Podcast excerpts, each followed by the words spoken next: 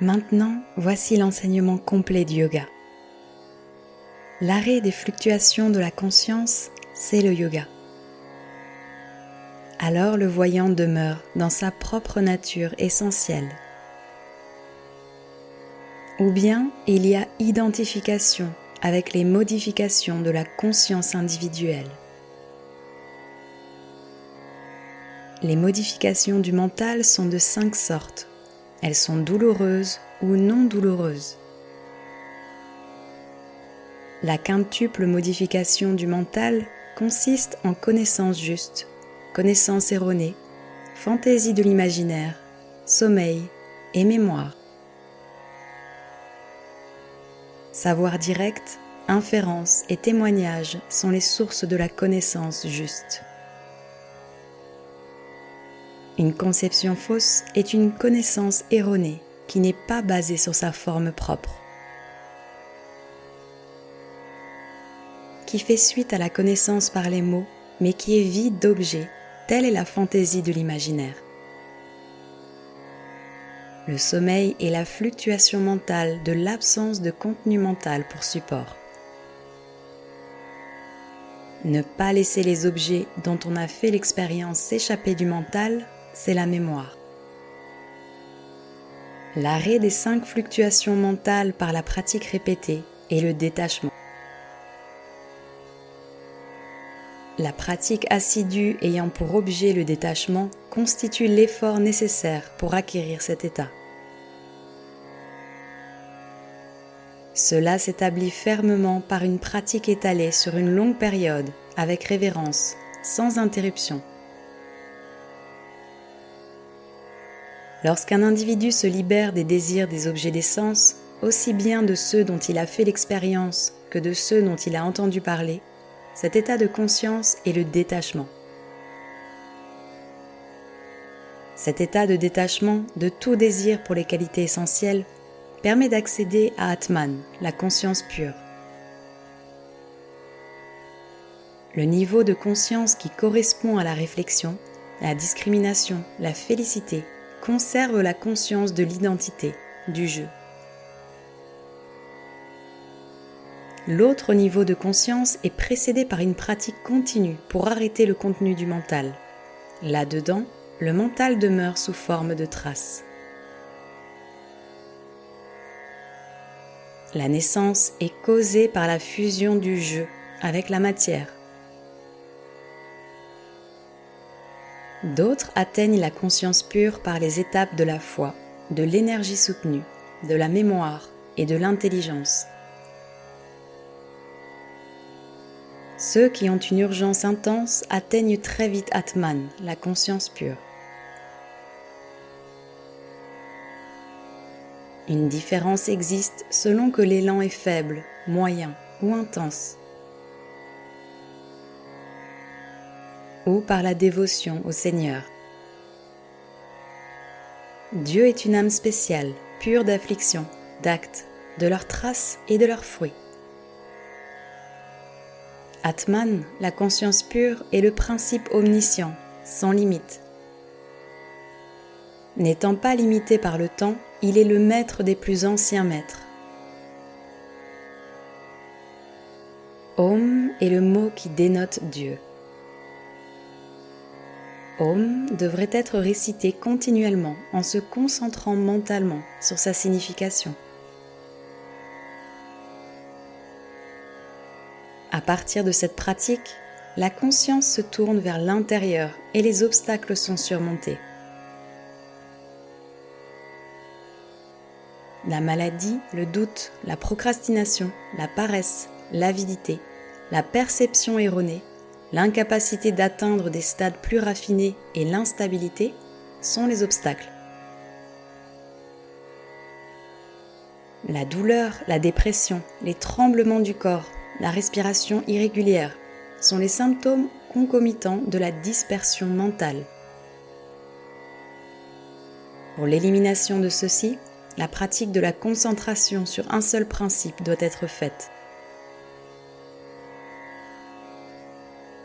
En ce qui concerne le bonheur, la misère, la vertu et le vice, en cultivant respectivement les attributs d'amitié, de compassion, de joie et d'indifférence, le mental se purifie et s'apaise. Ou par l'expiration ou par la rétention du souffle, on peut contrôler le mental. Ou bien le mental peut être stabilisé en l'amenant à l'activité de l'expérience sensorielle. Ou bien l'état lumineux qui est par-delà le chagrin peut contrôler le mental. Ou bien par la concentration du mental sur des personnes détachées. Ou encore en lui donnant la connaissance du rêve et du sommeil comme support. Ou encore par la méditation comme désiré Ainsi, le ou la yogi obtient la maîtrise sur tout objet de méditation qui va du plus petit atome à l'infiniment grand. Pour le mental dont les fluctuations sont atténuées, devenu pur comme un cristal, se produit un état d'absorption complète, fusionnelle, dans lequel il prend la forme et la couleur de l'objet sur lequel il se pose. état où le raisonnement absorbé en lui-même mêle alternativement l'objet, sa perception, ce qui est su de lui. Après la clarification de la mémoire, quand le mental est pour ainsi dire dépourvu de la perception de soi et qu'il ne reste plus que la vraie connaissance de l'objet qui brille à l'intérieur, c'est cela la véritable connaissance mentale. Par ces descriptions qui ont pour objet l'activité mentale et sa cessation, l'accès au plan subtil est expliqué. Les états subtils de l'illumination s'étendent jusqu'au sans forme. Ces stades qui viennent d'être expliqués ne sont que l'illumination avec germe. La cessation de l'activité mentale induit l'expérience spirituelle pure l'illumination. Là, la superconscience s'emplit d'expériences cosmiques. Cette connaissance est différente de la connaissance acquise par témoignage ou inférence parce qu'elle a un objet spécial. La conscience dynamique née de cela empêche d'autres états de conscience.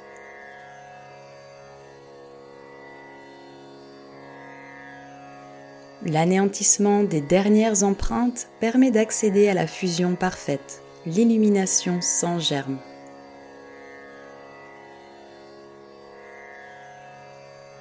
La discipline, l'étude de soi et des textes, et la pure conscience constituent le Kriya Yoga. Pour développer la conscience de l'illumination et dans le but de réduire la cause des afflictions, on pratique le Kriya Yoga. L'ignorance, le sentiment du jeu, le goût, le dégoût, la crainte de la mort sont des souffrances. L'ignorance, c'est le champ des afflictions dans les états où ils peuvent être latents, menus, éparpillés ou en pleine expansion. L'ignorance, c'est le fait de prendre le non éternel, l'impur, le mal et le phénomène pour l'éternel, le pur, le bonheur et Dieu. Le sentiment du jeu est l'identité, pour ainsi dire, de la conscience pure avec le véhicule. Le plaisir s'accompagne du désir de se renouveler. La répulsion est due à une expérience antérieure douloureuse. L'instinct de conservation domine, même chez les gens instruits. Ces afflictions sont réductibles par l'involution quand ils sont subtils. Les modifications des afflictions se réduisent par la méditation. Les souffrances anciennes constituent une bibliothèque invisible qui s'actualise à travers des actes visibles au présent. Tant que la structure psychique est là, elle mûrit, fait des expériences selon sa naissance, sa durée de vie. Les joies et les chagrins sont les résultats d'actes antérieurs méritants, déméritants. Pour ceux capables de discrimination, tout est douloureux, parce qu'ils sont conscients que les souffrances résultent de leur instabilité, de l'impermanence de toute chose, des tendances de leur personnalité, de leurs contradictions. La souffrance qui n'est pas encore là devra être évitée. L'identification de ce qui voit avec ce qui est vu doit être évitée. Le vu a les propriétés de la lumière, de l'activité et de la stabilité. Il est doté de la même nature que les éléments et les organes sensoriels, et il a pour objectif l'expérience et la libération.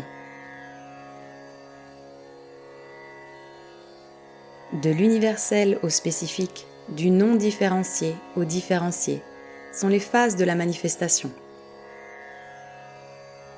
Le voyant est pure conscience seulement, mais en dépit de sa pureté, il semble voir à travers le concept mental.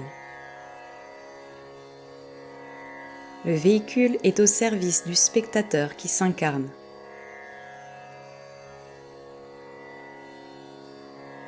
Pour celui dont le but a été accompli, le vu devient non existant, et pour les autres, il n'est pas détruit, parce que la connaissance est commune à tous.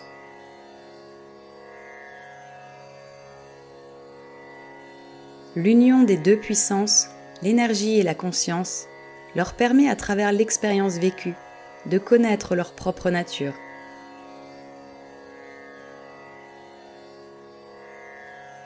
La non-connaissance du réel est la cause de cette confusion entre les deux. Par la disparition de l'ignorance, l'identification s'abolit et ce qui voit est libéré.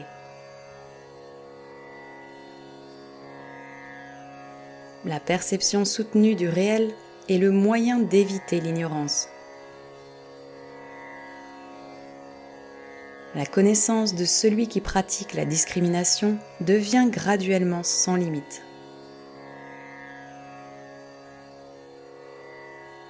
Par la pratique des parties du yoga, l'impureté diminue jusqu'à ce que surgisse la connaissance spirituelle qui culmine dans la perception de la réalité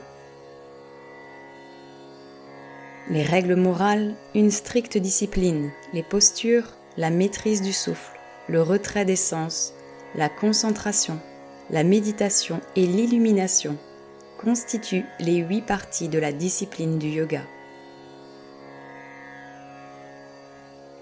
La non-violence, la vérité, l'honnêteté, l'abstinence sensuelle et la non-possession sont les cinq austérités quand ils sont pratiqués universellement, sans exception due à la naissance, au lieu, aux circonstances, ils deviennent de grandes disciplines.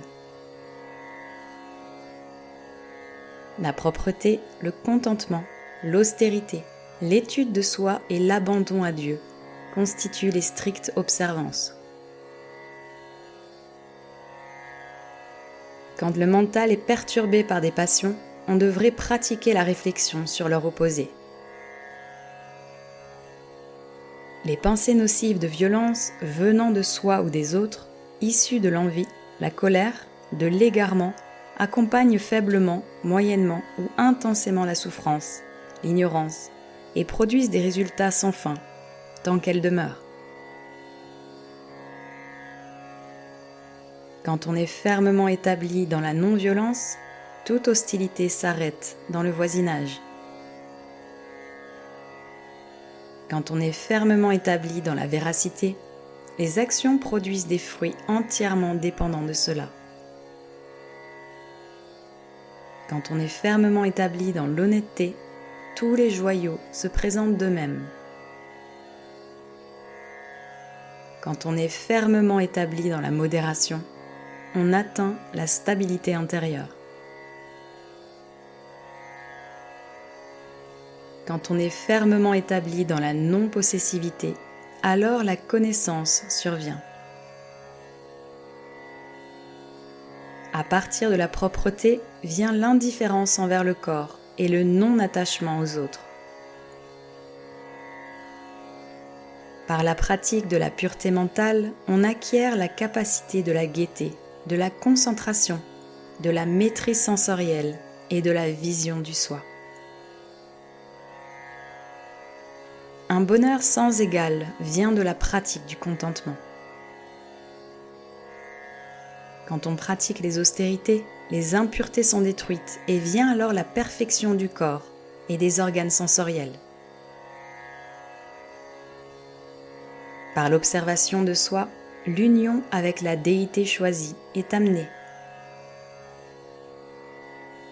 Le succès dans l'état d'unité vient d'un complet abandon à Dieu. Ferme et confortable devra être la posture. En dénouant l'effort et en méditant sur le serpent, on maîtrise la posture.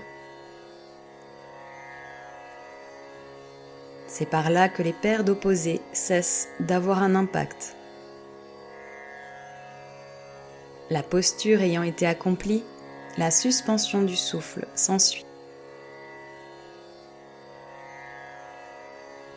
La régulation des trois premières phases de la respiration, inspire, expire, suspension vide, s'exerce en tenant compte du lieu, du temps, du nombre et de la durée qui s'allonge, devient subtile.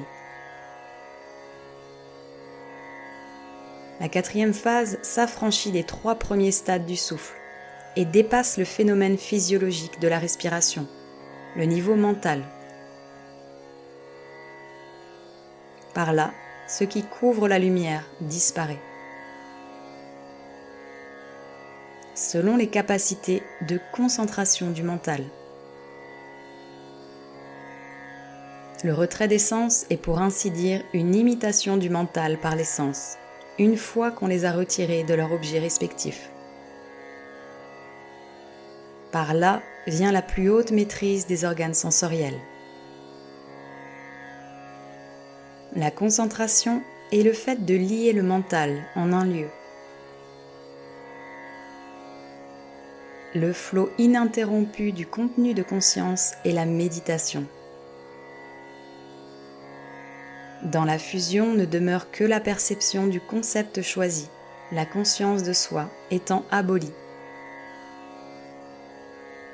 Les trois, concentration, méditation et extase, ensemble constituent la restreinte. En maîtrisant cela, la lumière d'une conscience supérieure surgit. Cela peut être appliqué à divers états plus subtils. Les trois ensembles sont internes en relation au Les trois étapes sont également externes à l'état d'illumination sans semence. Progressivement, le mental se transforme en acquérant l'état stable, spacieux, vide de pensée, qui se manifeste entre les pensées qui apparaissent et disparaissent. Le flux répété de séquences spacieuses, vides, sans pensée, instaure un état paisible. L'évolution de la capacité fusionnelle se manifeste dans le déclin des distractions et l'installation simultanée de l'unité de direction du mental. Alors à nouveau, Lorsque les objets s'effacent et apparaissent sont semblables, on appelle cela une transformation concentrée du mental. Par cela, les trois transformations, à savoir nature, caractère et conditions des éléments et organes sensoriels, sont expliquées. Du substrat originel découlent les propriétés latentes du non manifesté et du manifesté. La différence dans le processus de succession est la cause de la transformation. En accomplissant la restreinte sur les trois transformations, la connaissance du passé et de l'avenir surgit. Le mot, l'objet et le contenu mental sont dans un état confus à cause de la surimposition mutuelle. En faisant la restreinte sur eux séparément, la connaissance du discours de tous les êtres surgit. Par la perception directe des impressions, la connaissance des incarnations précédentes s'ensuit. En faisant la restreinte sur le contenu du mental, la connaissance du mental d'autrui surgit. Mais la connaissance de cela, les autres facteurs mentaux, n'est pas obtenue avec le support de l'image mentale, parce que ceci n'est pas l'objet de la restreinte.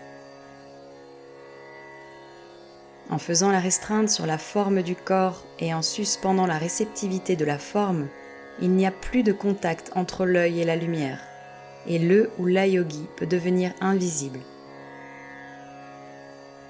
Ce qui précède explique que l'on puisse supprimer le son et les autres manifestations corporelles. Le karma est de deux sortes, actif ou latent. En faisant la restreinte sur eux, la connaissance de la mort est obtenue également par présage. En faisant la restreinte sur la bonté, ces pouvoirs particuliers arrivent. En faisant la restreinte sur la force d'éléphant, la force correspondante se développe. La connaissance des objets subtils, obscurs ou éloignés est obtenue en dilatant la lumière de la faculté supraphysique. La connaissance du système solaire est obtenue en faisant la restreinte sur le Soleil. En faisant la restreinte sur la Lune, la connaissance de la position des étoiles est obtenue. En faisant la restreinte sur l'étoile polaire, la connaissance du mouvement des étoiles peut être obtenue. En faisant la restreinte sur le centre du nombril, la connaissance de la structure du corps est obtenue. En faisant la restreinte sur le creux de la gorge, la faim et la soif s'éloignent. La fermeté peut être acquise en faisant la restreinte sur le haut de la poitrine.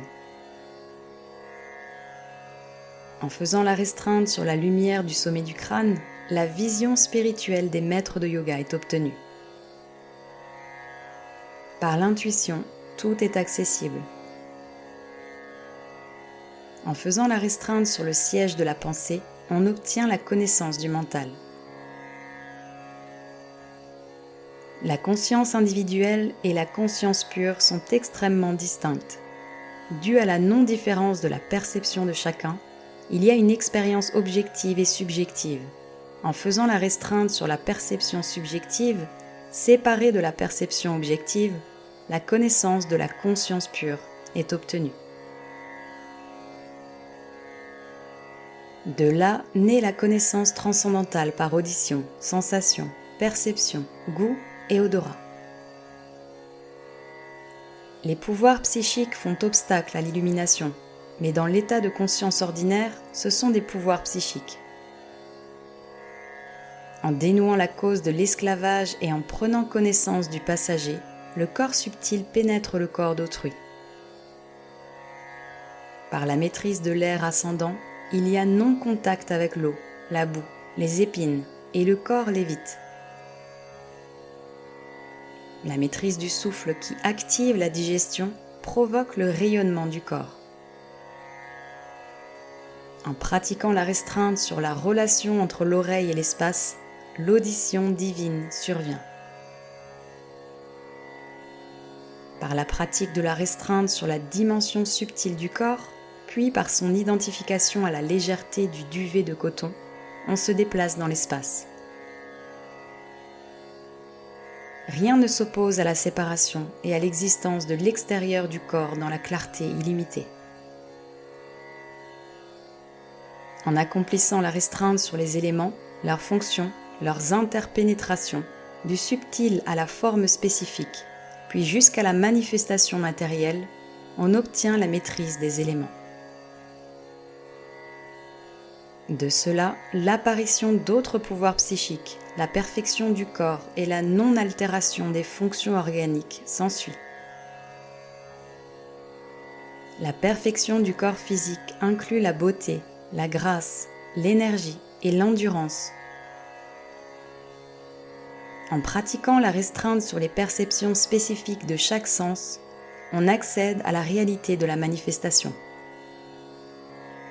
De là s'ensuit la cognition instantanée, indépendante des organes des sens et l'abolition des limites. Seule la connaissance, la distinction entre les états d'existence permet de faire la différence entre le spectateur et la manifestation. Par la distanciation, la destruction des germes, on obtient le détachement. Étant parvenu au plan supérieur, on n'éprouve plus aucun attachement pour le jeu. En pratiquant la restreinte sur l'instant et son ordre de succession, on arrive à la connaissance de la réalisation, de la réalité ultime. De là vient la connaissance de deux objets similaires qu'on ne peut distinguer ni par la caste, ni par la caractéristique ou la situation à cause d'une absence de définition. La connaissance de la réalité, qui procède de la discrimination, inclut celle de toute la manifestation et transcende tous les processus au-delà des ordres de succession.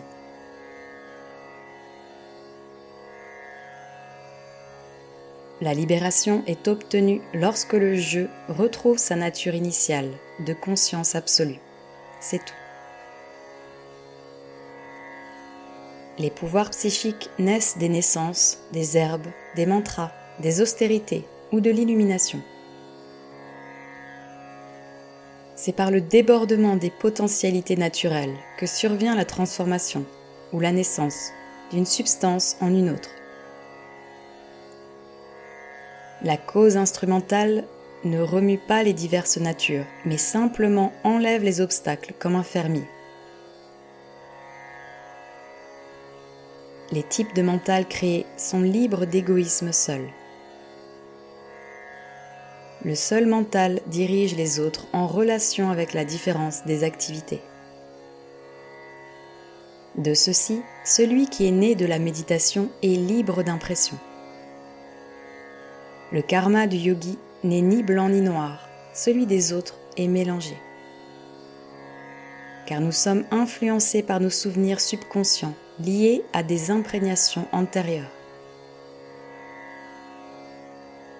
Les impressions latentes et la mémoire ont un fonctionnement similaire, même si elles s'expriment différemment selon le lieu et le moment.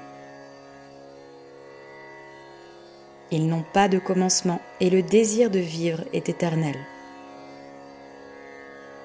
Puisque la cause et l'effet, l'appui et l'objet sont liés ensemble, s'ils disparaissent, ceux-là aussi disparaissent. Le passé et l'avenir existent sous leur propre forme par la différence des voies. Soit manifestés, soit non manifestés, ils sont de la nature des qualités essentielles. L'essence de l'objet est due au caractère unique de la transformation des qualités essentielles. À cause de la similitude de l'objet et de la différence de mental, leurs sentiers sont distincts. Un objet n'est pas l'œuvre du seul mental. Si c'était le cas, que deviendrait-il quand il n'est pas perçu? Le mental a besoin de la réflexion des objets pour s'y appréhender. L'agitation du mental est toujours perçue par la conscience profonde, toute puissante, en raison de son immuabilité. Le mental n'a pas d'éclat en soi, puisqu'il est objet de perception. Et là, il ne peut y avoir la compréhension des deux simultanément. Si le mental pouvait être connu par une autre intelligence plus subtile, cela créerait un excès de conscience mentale et une confusion de leur mémoire. La connaissance de sa propre nature au travers de l'appréhension de soi s'accomplit quand la conscience prend la forme dans laquelle elle ne passe pas d'une étape à une autre. Le mental qui est coloré par le voyant et par le vu appréhende tout. Le mental, bien qu'il soit coloré par d'innombrables imprégnations, dépend du soi auquel il est associé dans son activité. La perception de la conscience de soi cesse complètement pour celui qui voit la distinction. Alors, en vérité, le mental orienté vers la discrimination est porté vers le détachement de tous les liens. En raison des impressions latentes, des pensées parasites ont accès à la conscience. Celles-ci disparaissent de la même façon que les causes de la souffrance. L'unification dans le nuage de vertu est possible si on est désintéressé dans la pratique du discernement sous tous ses aspects, même dans la méditation à son plus haut niveau. Grâce à cette forme d'illumination, cessent les causes de souffrance et les conséquences de nos actions passées et présentes. Alors, en éliminant tous les voiles et les impuretés, il ne reste que peu de choses à connaître à cause de l'infinité de la connaissance. Et le processus de transformation des qualités essentielles arrive à son terme, leur raison d'être ayant été réalisée. Ce processus de changement qui se fait d'instant en instant devient perceptible quand il s'achève. La réabsorption des qualités essentielles privées de leur raison d'être par rapport à la conscience pure, marque l'état d'isolement de la conscience dans sa forme originelle.